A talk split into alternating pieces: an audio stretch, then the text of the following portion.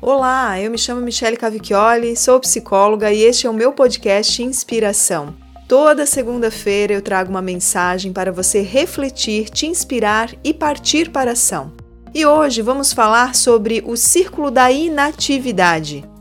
Este círculo vicioso acontece quando você deixa de fazer atividades que lhe dão prazer, melhoram o seu humor e lhe dão um sentimento de realização e aumenta comportamentos que lhe mantêm inativa. Esta é uma equação que aumenta ou lhe mantém na inércia.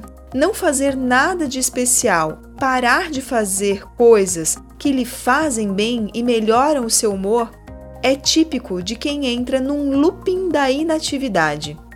Acontece uma verdadeira reação em cadeia que fortalece o humor triste ou até depressivo.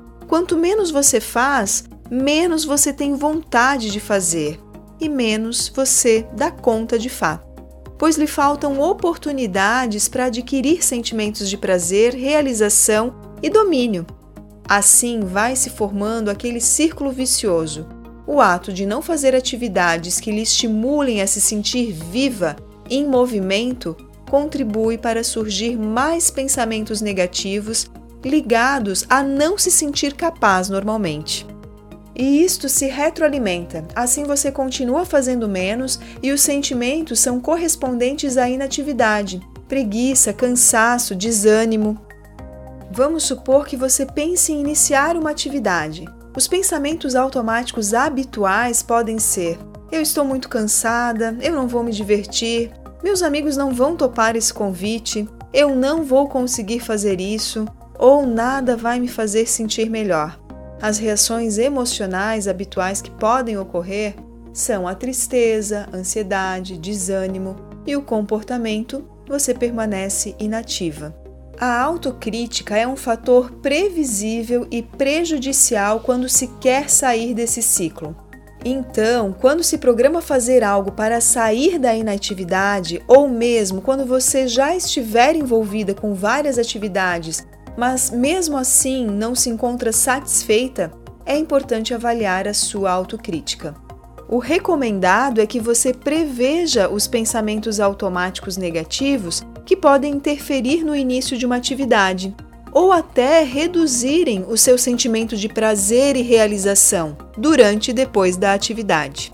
Por exemplo, você decide vou fazer uma trilha.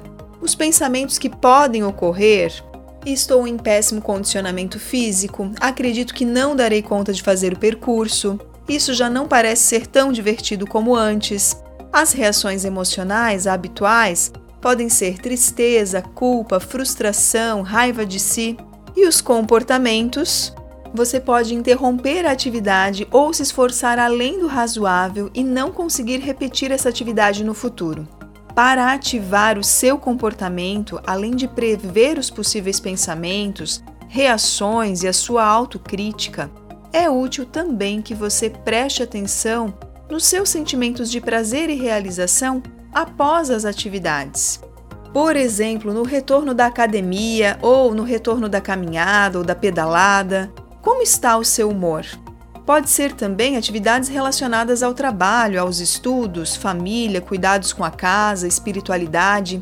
Questionar-se como está o seu estado de humor após a realização dessas atividades é um bom indicador para que você consiga mantê-las.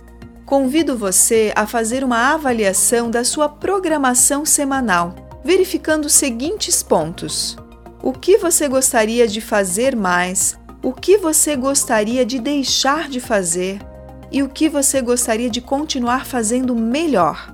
Lembre-se que os pensamentos que podem estar lhe impedindo de partir para a ação são apenas previsões que precisam ser testadas. Dê crédito a você mesma e valorize o que você faz de bom por você. Desejo uma excelente semana com muita ativação comportamental. Um grande abraço!